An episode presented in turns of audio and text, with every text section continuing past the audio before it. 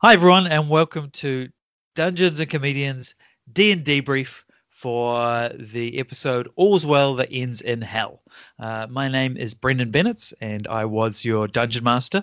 It would be really weird if you were listening to this and you didn't know that, because it means that you're listening to people talk about an episode of something that you don't know what it is. Yeah. Um, so well, what what we're going to do is uh, we're just going to talk a little bit about what happened in the episode, uh, any feelings that result from that, and then we'll zoom out a little bit and maybe reflect on the last two years as a as a whole. And um, yeah, so uh, I've got uh, three of the adventurers with me.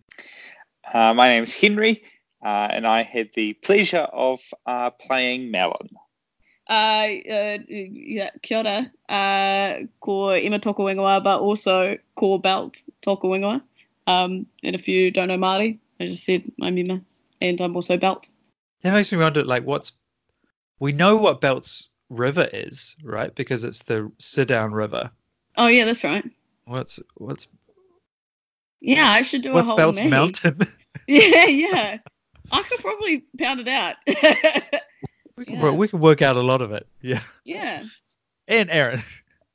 Äh, ja, guten Tag, ich heiße Aaron Jelly und ich hat äh, Trixie Abernathy gespielt. Yeah. Yeah. That that was a hidden that was a hidden talent, Aaron. yeah, I like to bust it out where uh, if anyone wants to suddenly discover that I speak terrible German, got that in the bag. Ooh, what a treat. What what was Trixie's accent like based on? Let's move on from that. I don't know. um, I, I mean, I Well- guess it's Russian. Oh, actually, I, I remember in the first episode, um, r- like right before we went on stage, you asked us, Brendan, okay, you've, have you all got your voices uh, sorted or something to that effect? And I had not thought about it at all. And the first thing that came to me was a Russian accent, and then I was stuck with it for two years. Well, to be fair, you, there was a there was a couple of there was a couple of episodes in the middle there where Trixie went on a real wander. Sorry, there's always the response that uh, that Dagny gave, played by Kieran, uh, the D and DJ, uh, when asked what his accent was, and he responded with, "It's just a mythical accent, Brendan. Just a Yeah, that's- mythical accent." That's a fair call. Like, I always feel like in fantasy movies, they should make up accents rather than being like, "Oh, dwarves are Scottish" and that kind of thing. Yeah. Hmm. I think you Oh, raise a good point too, Aaron. Like we didn't know when we did that first one that we would be here two years later still doing it. Like Aaron and I were Yeah. the first episode together and we were just we had no idea what was gonna happen. And so we probably both made decisions that we were just like, doesn't matter if I forget that because that'll never be back. How many brothers? Yeah, 14. Why not? no! Damn it. um, okay, so all's well that ends in hell. Uh, uh, the final episode of the adventure. Um, we didn't have a de- debrief for the previous for the previous episode, um, which was what the deadliest game. Do, I mean, does anyone want to address anything? That was the one where it was kind of like uh, you had to fight your way through the city of rich Yeah. people. I'm, I'm reminding you, um, and fight your way to the top of Tusk Tower. Any any reflections on that one? I thoroughly enjoyed the moment where I think it's obviously that first episode was not recorded and is lost in the sands of time, but in the second iteration of the first episode, aka the first recorded episode, I think the same thing happened where whales were mistaken for whales. And that happened again in that previous episode, which is a lovely almost book ending that I thought was wonderful. Yeah, so that um in the in that in that first episode, I was describe you're you're going down a staircase, and I knew that there was like the necromancer that you were searching for was in a room below you, but that he was very sad because his boyfriend had broken up with him, and so I said, "You hear anguished wails uh, emanating from through the door, and you of course leapt on it and was like whales, whales. You mean like you know like whale sounds kind of thing, and um, so then in the in the next version, I was like, if I say this again, will the same thing happen? And it did. and then uh, the same, then in that in that episode, I was like, if I do this again, will the same thing happen? And it did. So comedians cannot resist the um the the homophone. um, that was um that episode before was the one where I carried Chalky the whole episode, wasn't it? Like yes, you had, you had on my back. Chalky tied to you, and then by the end of it, you had, um, I believe it was described as a bandolier of teenagers, like Oh, wrapped right. around you. Yeah, right. That was funny. I had a friend come to that show who's um like listened to the show a couple of times, but um I don't think had seen it before. And afterwards she said to me, I love how Belt is like um kind of the picture of manhood, but also like really doesn't like toxic masculinity. And she was referencing the bit where Belt's like about the the beer and he's like, you know, beer doesn't solve all of the problems. Um Oh. like she was like referencing that that little moment and like the weird mentorship with these young teenagers. It's funny like always hearing other people's opinions because it's not stuff that you actively think about at the time. Yeah, well, you've you've said you've said many times, Emma, that all of your characters are kind of aspects of you. Mm. So I think it, it's inevitable that your viewpoint will come through. Mm. In the same way, I was talking to someone last night, like uh, how my viewpoints come through as well. Like they pointed out that the the the villain of pretty much every adventure has been capitalism. That's quite a good observation. um, and that's like it's not that's not a coincidence like no. um i guess but yeah like my my viewpoints about society and things come through in this weird fantasy setting and how i what i consider to be bad Mm. um, when when i decide i need to set up a i need to set up a villain so it'll be like a tech millionaire it'll be someone someone who uh, wants to wants to get a cure so they can gouge up the prices um, and th- all that kind of thing yeah Henry, how is Melon like you? I was I was thinking about that, and I don't know if Melon is a lot like me, but I think I think I've got a soft spot for certainly the traits of Melon. And Emma, we've talked about this in the past, and the similarities that Melon shares with Neil from The Young Ones. Yeah. Um, kind of like a you know he's, he's a soft-spoken hippie and um, there's just a you know he's quite low status and kind of you know everyone shits on him but there's just something so beautiful about his character and often in in improv uh, the the low status characters are the ones I'm drawn to I think I don't know because I think maybe yeah there's just something I'm kind of drawn to about that type of character that I think I was kind of uh, maybe subconsciously drawn to Melon, or that's how Melon came to be. Um, it, it, I mean, as you were both saying before, it's nothing that I, I didn't really plan, but it sort of, you know, just just came out that way. Mm. and those low status characters are in my experience pretty rare in dungeons and dragons right because you're when you're creating a character like there's a there's a strong element of wish fulfillment in Mm. how people i'm going to be this powerful wizard who you know no one can no one can stop him because he's so powerful and he can make he can get whatever he wants because he'll you know throw fireballs at people so making making the choice of being low status is it, makes them it makes them stand out Mm, mm. I was also coming into the fray like a, you know, the podcast had already been, the, you know, the show had already been running for a year, so I, I did want to make a character that was a little bit different. So I guess that was what pushed me towards the low status side of things. Uh, yeah.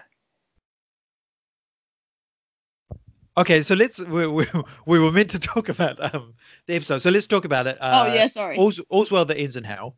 Uh, this last episode, so you you went to through the various layers of hell. Um, Mm. You confronted Pelor. You recovered Alfonso's soul, uh, and uh, then you you restored goodness to the to the universe.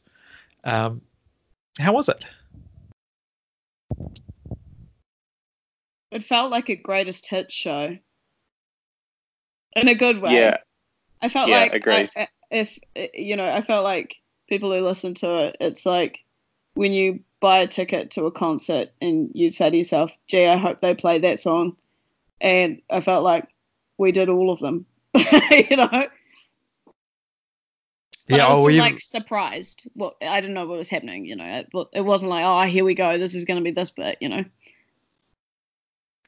Yeah, we even got can't- Belt climbing into a tube, didn't we? Yeah.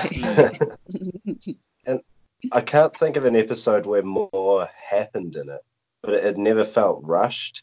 There was just so much going on. It was, as you say, it was just like hit after hit after hit. It was, yeah, it was so much fun.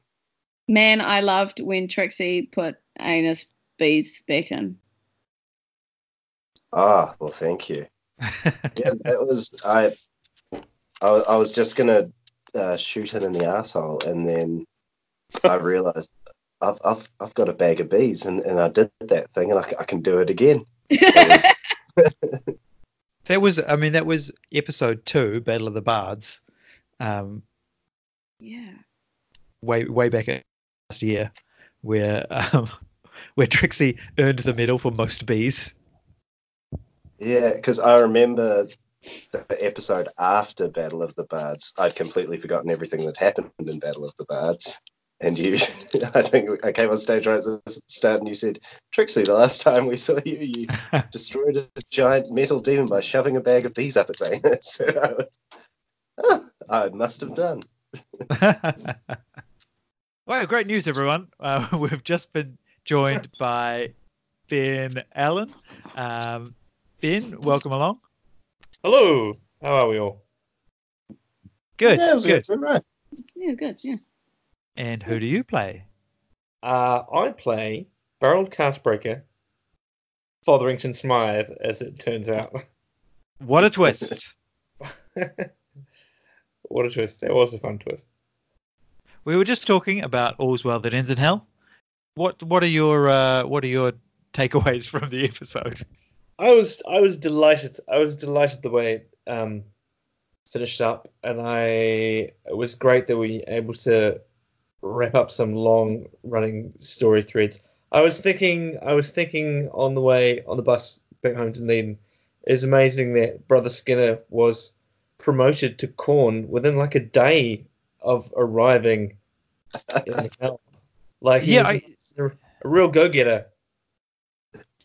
That's a good point in that the last three episodes, the last four episodes, take place in about a 48 hour Mm. period. Mm. Um, with, uh, I don't think any sleep in that time. No short rests. No short no rests. short rests. I I- actually, well, I was wondering when I got to the start of Also That Ends in Hell, I was wondering if I, I should put my hit points back up to maximum because really, I mean, we just sort of carried on with, from where we left off. So, yeah, we. Uh, That's I a probably really good point. I probably Yeah. okay. Oh, I um, put mine straight back up to maximum. Yeah, no, sorry. You I'm gonna go back and edit it, and you're all dead. Sorry, sorry, everyone. Imagine. We all died in a full damage of falling into hell, and that was it. just first thing happened, splat on the oh ground. My gosh. Crazy. Um, I think, oh, just on that, I think my initial expectations of All's Well That Ends in Hell were going to be that we'd uh, encounter lots of people from our past, but, um, a bit like um, Elvon Tusk, lots of people that we've killed. Uh, but I was, I was quite surprised, and it was quite nice that we didn't necessarily go back to our the past of the adventure. We went back to the characters' past, uh, which was quite nice. I did go through and I kind of like made a list of all of the people who had died, and I was just like, I don't know if everyone wants to meet Doctor Cottage again or uh, Keith Keith Holyoke. As, Oh. as much as he was a great character, I think Ben, you might have been the only person who met him from that adventure. Yeah, yeah, yeah, maybe. Um, and I think there was a lot. There was already a lot in there for long-time fans. I do wonder, like, because there were a few people that hadn't been to a show before, and they came to Yeah. the end, and it's like wondering that there must have been a lot that sort of they went on the inside, you know, baseball of it. But like, I think I think people generally picked up on those sort of running gags. Um, yeah, I, t- I talked to a, a few people and they seem to seem to have enjoyed it, even even though they didn't know everything that was going on. Well, one of the girls who put up her hand and said she'd never been to the show before um, asked for all of our autographs afterwards. Mm. So we must have been doing something right. um, on the on the subject of Skinner's promotion to godhood, my my thinking behind that was that because like corn and the other gods had moved on to the to the next plane of existence, the there was a kind of a, a vacuum you, when you prayed to corn or when you played prayed to the blood god. Skinner was kind of sucked into that vacuum Oh, right time, right place. He to, yeah, to, to fill that, yeah, that hole. Yeah, he died at exactly the correct. He failed upwards. He failed upwards. yeah. Um, and and effectively the same thing happened to um, to Barreled. yeah, that's right. Yeah, you got to have the yin and the yang because you can't have you can't just leave Corn in charge. Either that No. would be that would be not good either. Um, yeah, but um, yeah, I guess there's a, like a, the there's a recovery period now, like where everybody slowly comes to terms with their what they did when they were a mushroom person, and you know people just have to look each other in the eye in their villages and just get back to normal life. There's a lot to that could be dealt with, I suppose, in that recovery period.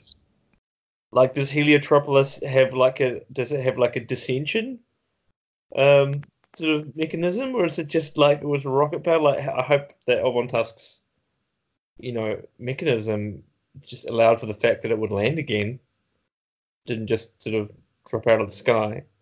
Um, but uh, but yeah, those are all that. There are yeah, those are those questions that you don't really worry worry about when it's happily ever after. The happily ever after ending. What are some of the things that you all like remembered from the episode, or things that things that reminded you of previous episodes? I really loved. I've just a lot of callbacks, and I haven't even been that many episodes. But like just from listening, I guess I've been in five or six.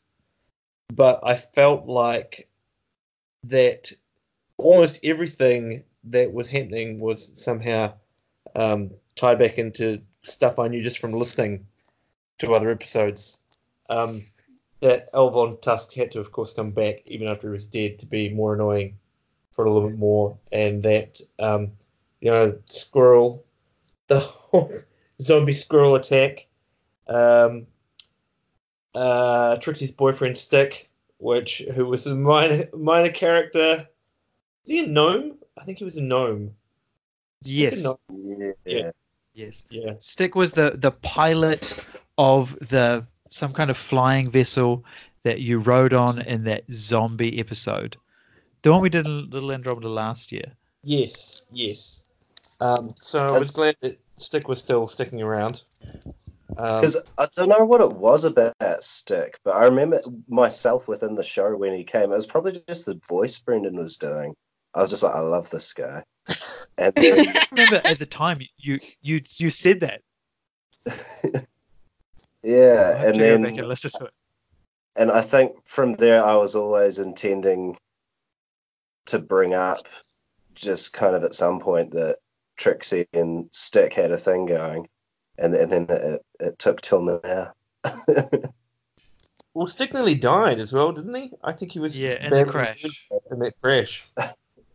And we carried his, yeah, and we carried him all the way to Doctor Cottage's cottage.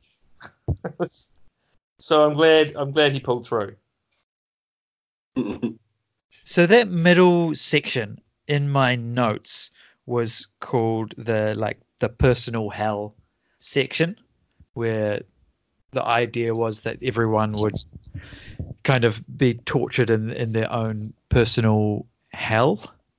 Um, to that?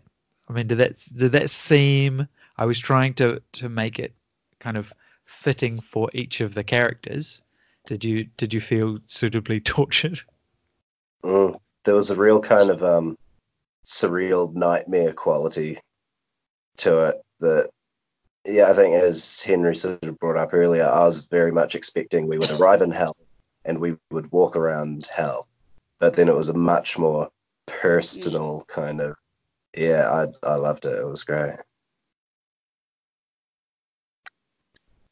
I think for Melon, uh, fighting off a whole horde of squirrels, I don't think there's anything more torturing uh, for the poor guy. Um, especially when he still carries around the trinket of the one squirrel that did die. Seeing Belt shish kebab a whole lot of them fire, firing two two arrows at once after rolling a 25 i think it was it was quite quite torturing to see Well, especially in the in the context of the um the later revelation that Yeah. you that Melon actually was a squirrel. Is a squirrel. That was I amazing. loved that. I loved that. Um, well, that's funny as well because um, I'm not one to actually remember anything. I don't know if you've noticed that about me. But actually, that's the second time that Belt has shish kebabbed in an episode. Oh, that's right. It's not the first time he shish kebabbed. He's You got a penchant for shish kebabbing. yeah, yeah, that's right. That's right.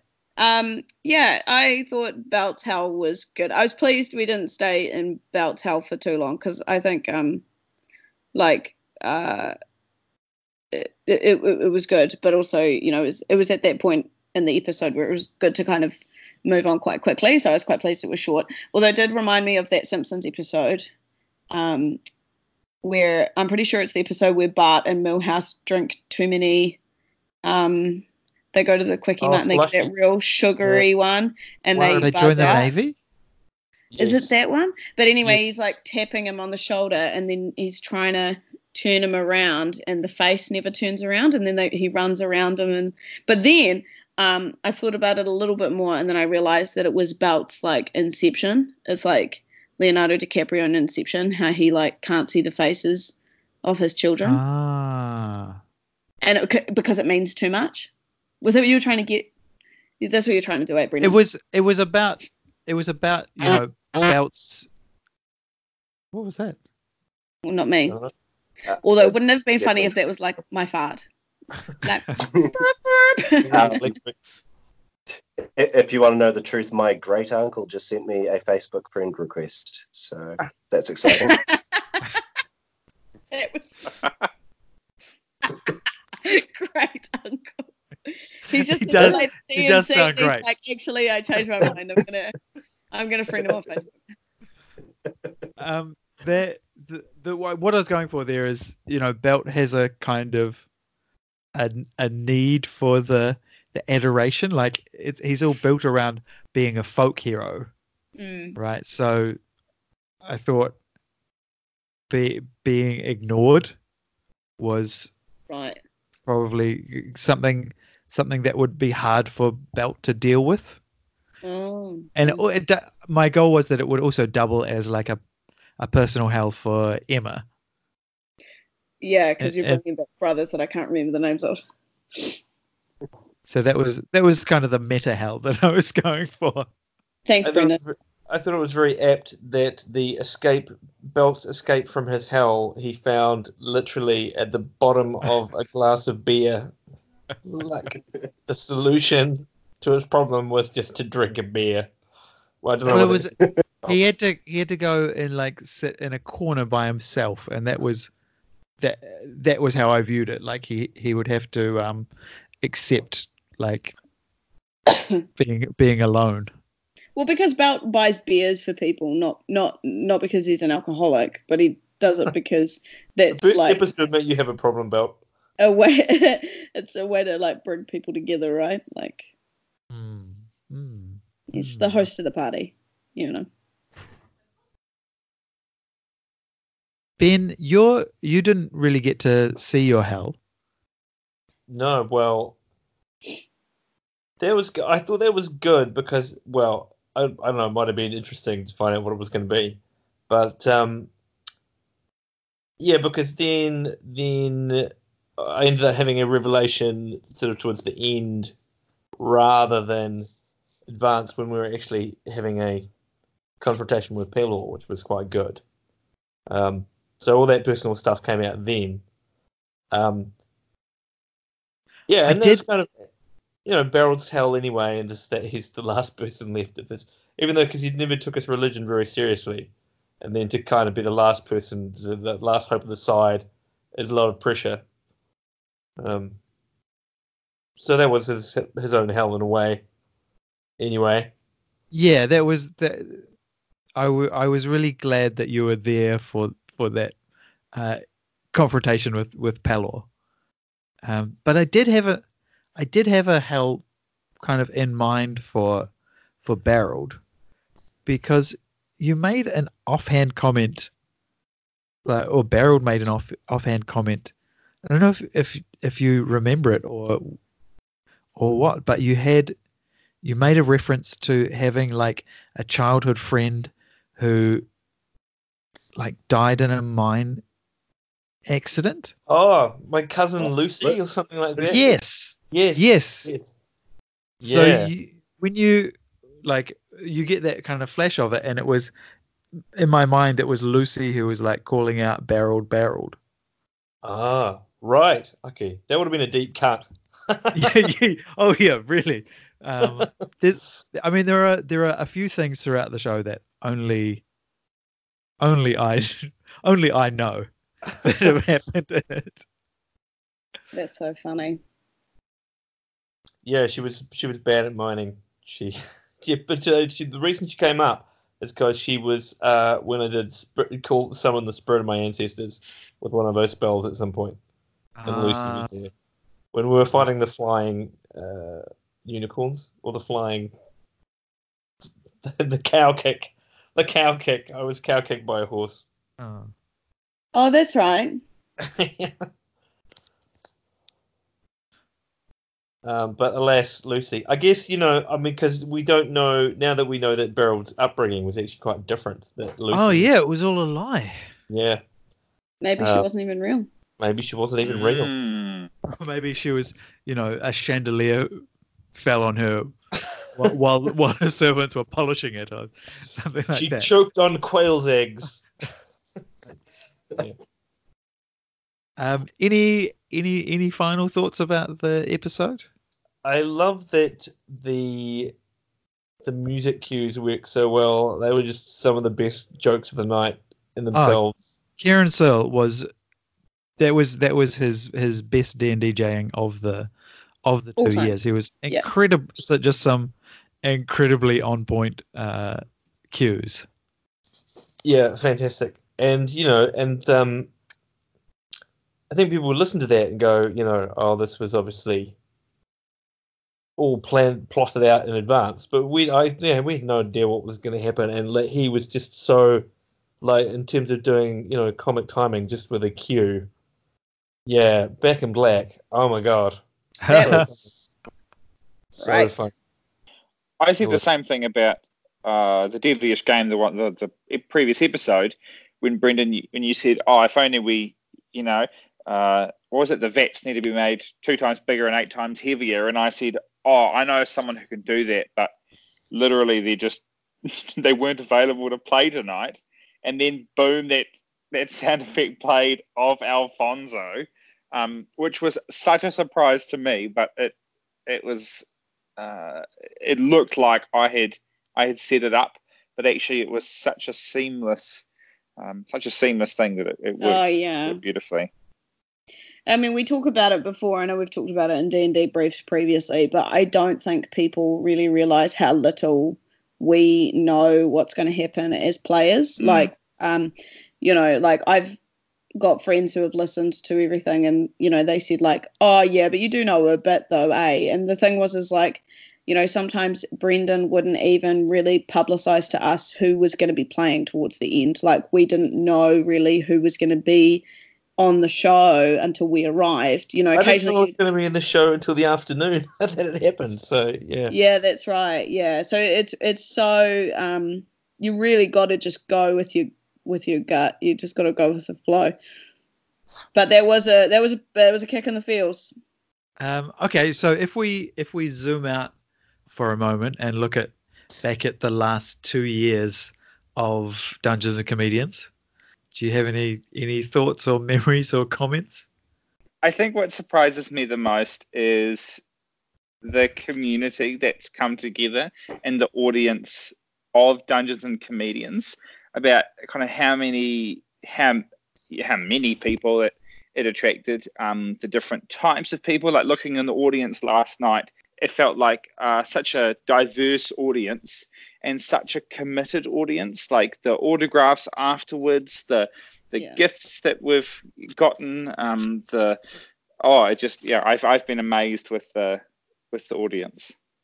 It's lovely Yeah. to do to do a show where because of that, because people would listen to the story and it would build up, and this, I think the threads started like it was all a bit, you know, it was there was a period of um everybody finding exactly what it was, and then when Brendan, I think you made a conscious decision to make it more serialized, is that's when people started listening to and coming to it like it was a, almost like watching a TV show, like what's going to happen next. And it's so nice, and it was really highlighted in that last episode as well to be able to build on stuff that you know has really got a history to it, and like you can say a line that isn't in itself perhaps a joke, but it is a joke because you of something that, that happened eight episodes ago or something like that. Um, and I haven't had the opportunity to do something like that before, and that that was very nice to um to have that those running gags in place. And that's something you can only do, I think, with something that's gone for you know for two years and had that kind of following.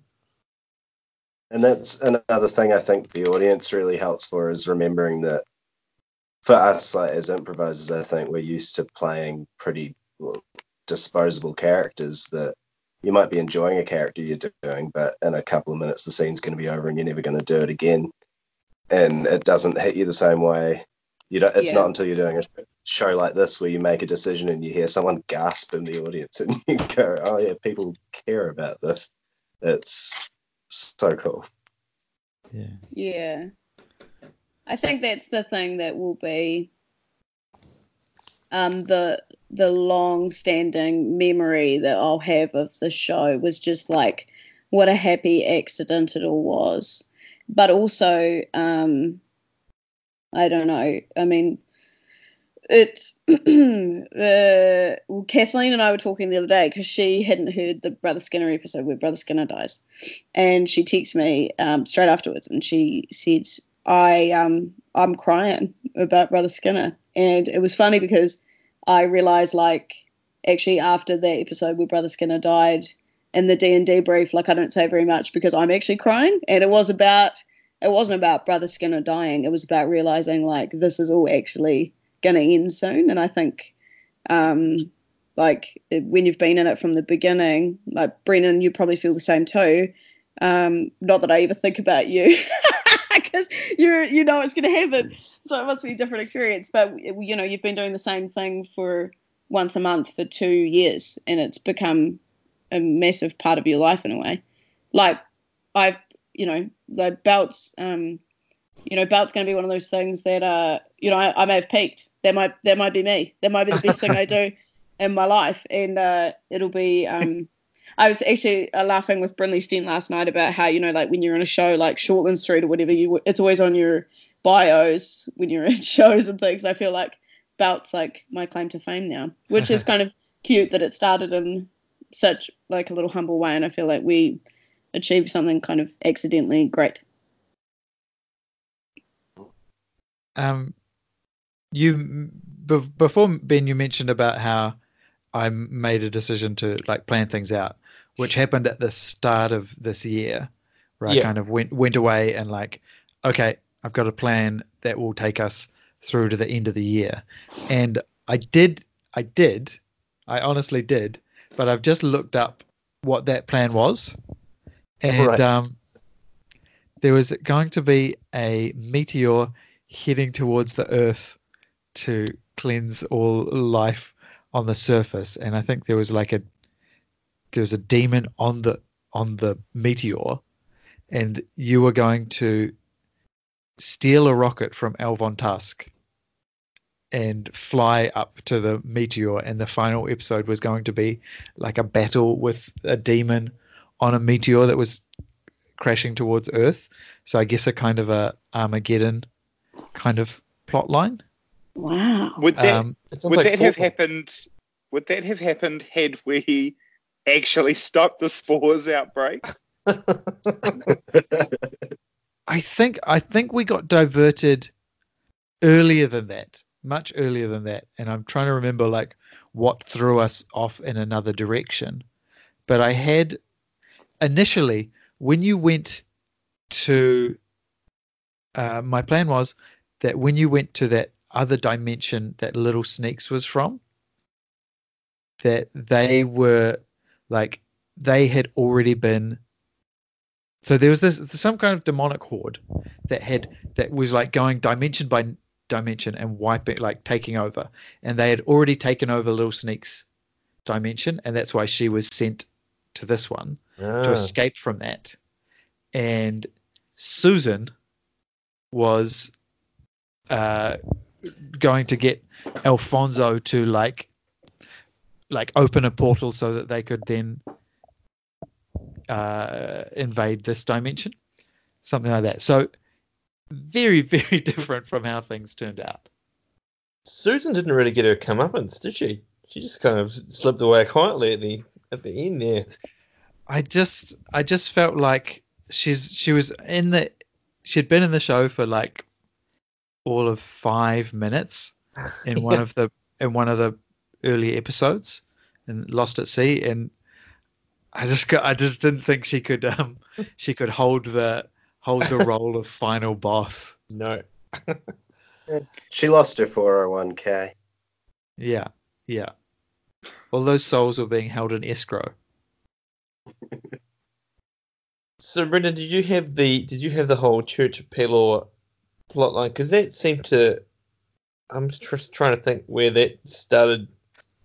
So I No, invented it was the zombie episode, right? I That- invented them as they were like Umbrella Corporation from the Resident Evil games. All right. Yep. um, and that's that that's what they got invented for. And then I want I wanted them to pop up somewhere else, so I had them like buy out another another religion, I think, and it just Uh, it just spread from there. Um, and then the mushrooms was a reincorporation from Chalky and the Chocolate Mine. Yeah, of course. Oh, your brain, Brendan. It it, it wasn't easy, as it turns out. I mean, I mean, we're like we're talking about the last two years, right? And in you know everything that's really great about it. But you know, like, can we take a moment to stop and appreciate for a second that like Brendan managed to keep doing these shows, and and they all were coherent and made sense. Whilst in the middle of the run, like Brendan's wife has a baby who was also in the show. you know, so all those sleepless nights, and you still managed to do every single show, and and you still had way more knowledge of what was about to happen and what was happening and what had happened previously than I ever did, and I've got no excuse. But um, you did a pretty amazing job, Brendan Bennett. Lots of work. Mm. I would really like also, if you want to do uh, an idea for like a one one time show, it would just be like a series of encounters that probably Brendan had planned for, and we just totally went off piste. And The cutting room floor. it doesn't surprise me because I think, like when I started, I used to think that what I did in an episode didn't make any impact um, to the broader story. And then when you get to the end, you know, and you see what the last episode's like, it's like oh everything everything contributed to everything else. Yeah, the one thing. So when I made that plan, the only thing like at the top of the whiteboard, as it were, was it ends with Belt buying everyone in the world a beer, and then I basic I basically worked backwards from that. wow. Like that's what that's the last thing that I w- want to happen in the in the adventure, and so what what what can I do to to make that happen? wow. Pretty Good work. Yep. We're Brendan. Good work, Chalky. Yeah. Oh, chalky, yeah. No time for playing knife ball. oh my gosh. I feel like I'm going to listen back to it now, now that it's all over. I'm going to listen to the episodes because there's no pressure. And I'm just going to slap myself in the head for forgetting all of this stuff the whole time.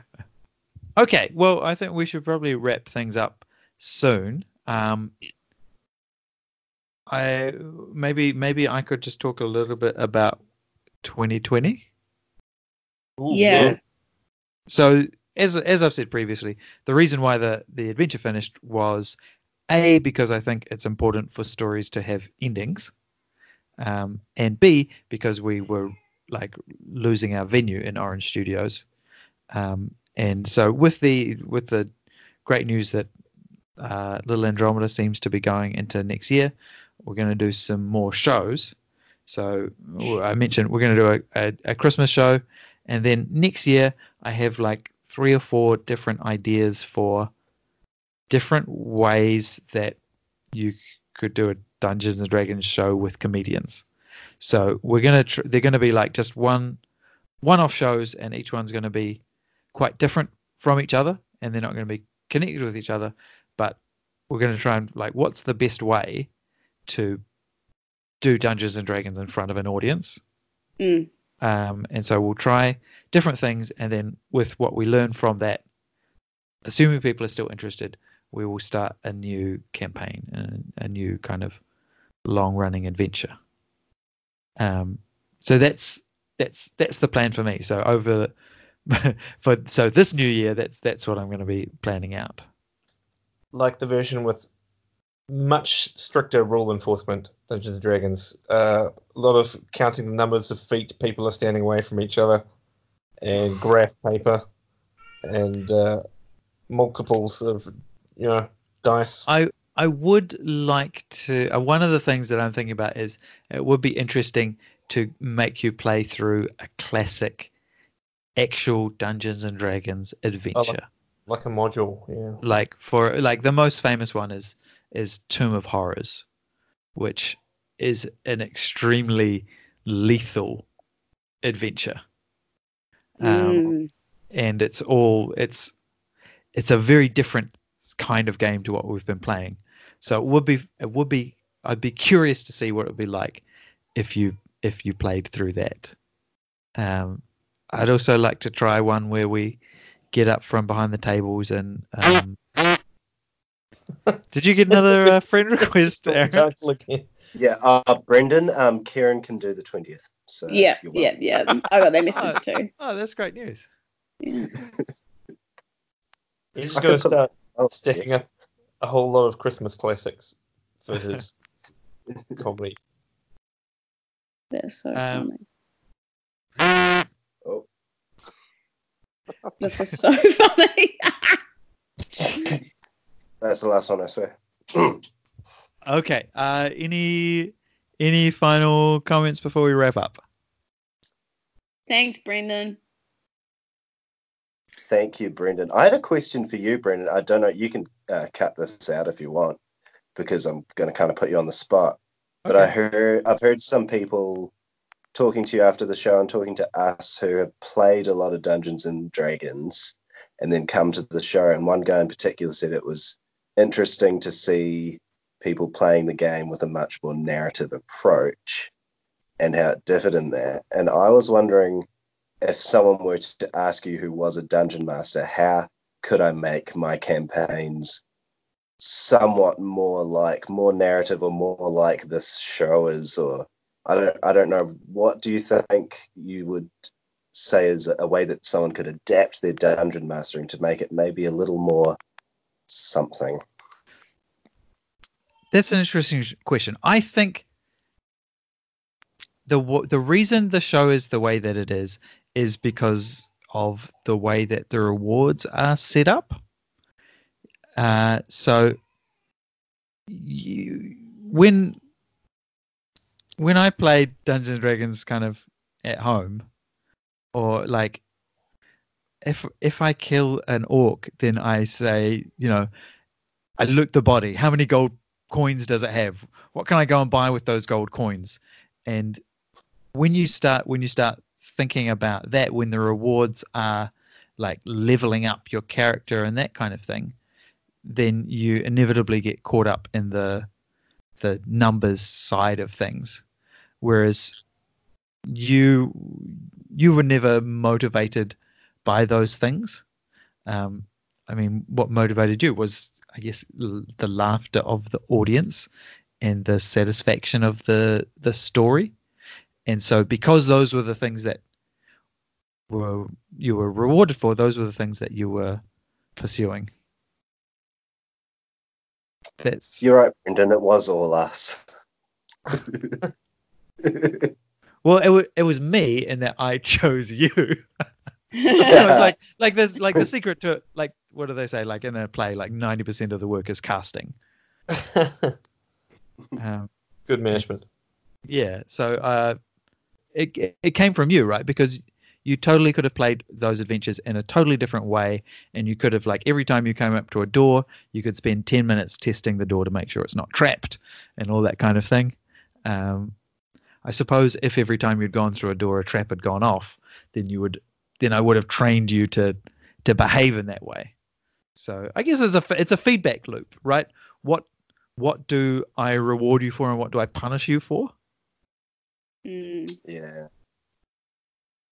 And you weren't you weren't rigid about it either. I think the crux of the whole like in the very first episode, which didn't get recorded, but then I think because the first episode got repeated Mm. and it happened again. I don't think with any input, but like there was the moment, and I think it summed up the whole show, what, what it's going to be, where we heard um, wails, anguished wails, in the crypt, and there were two choices there, and one was the probably more traditional Dungeons and Dragons choice that could have been made, but of course, the choice, the other choice was made that it turned out to be Wales, and we just went with it. And I'm sure you can't have been planning that there was actually a tank of whales um, down there, but you went with it, and I think that's the going with it approach Yeah. that worked out.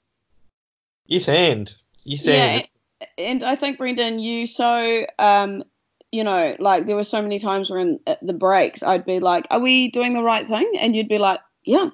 And um, you know, and they used to make me laugh because sometimes after the show, you know, Kieran would have done the adventure already, and he'd say something like, "That was so." D- what the hell happened there? You know, and then I slowly started to realize like that that you just um you don't make us feel like we're we're screwing up your plans, but often we kind of are.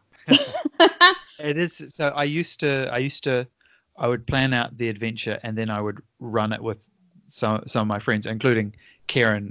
right. Um, yeah, yeah. Um, well, thank you so much for uh, two years of uh, amazing fun and adventures, and thank you for sharing your thoughts tonight. Uh, that's it for this D and D brief, um, but it's not the end. Um, we'll we'll see you again later.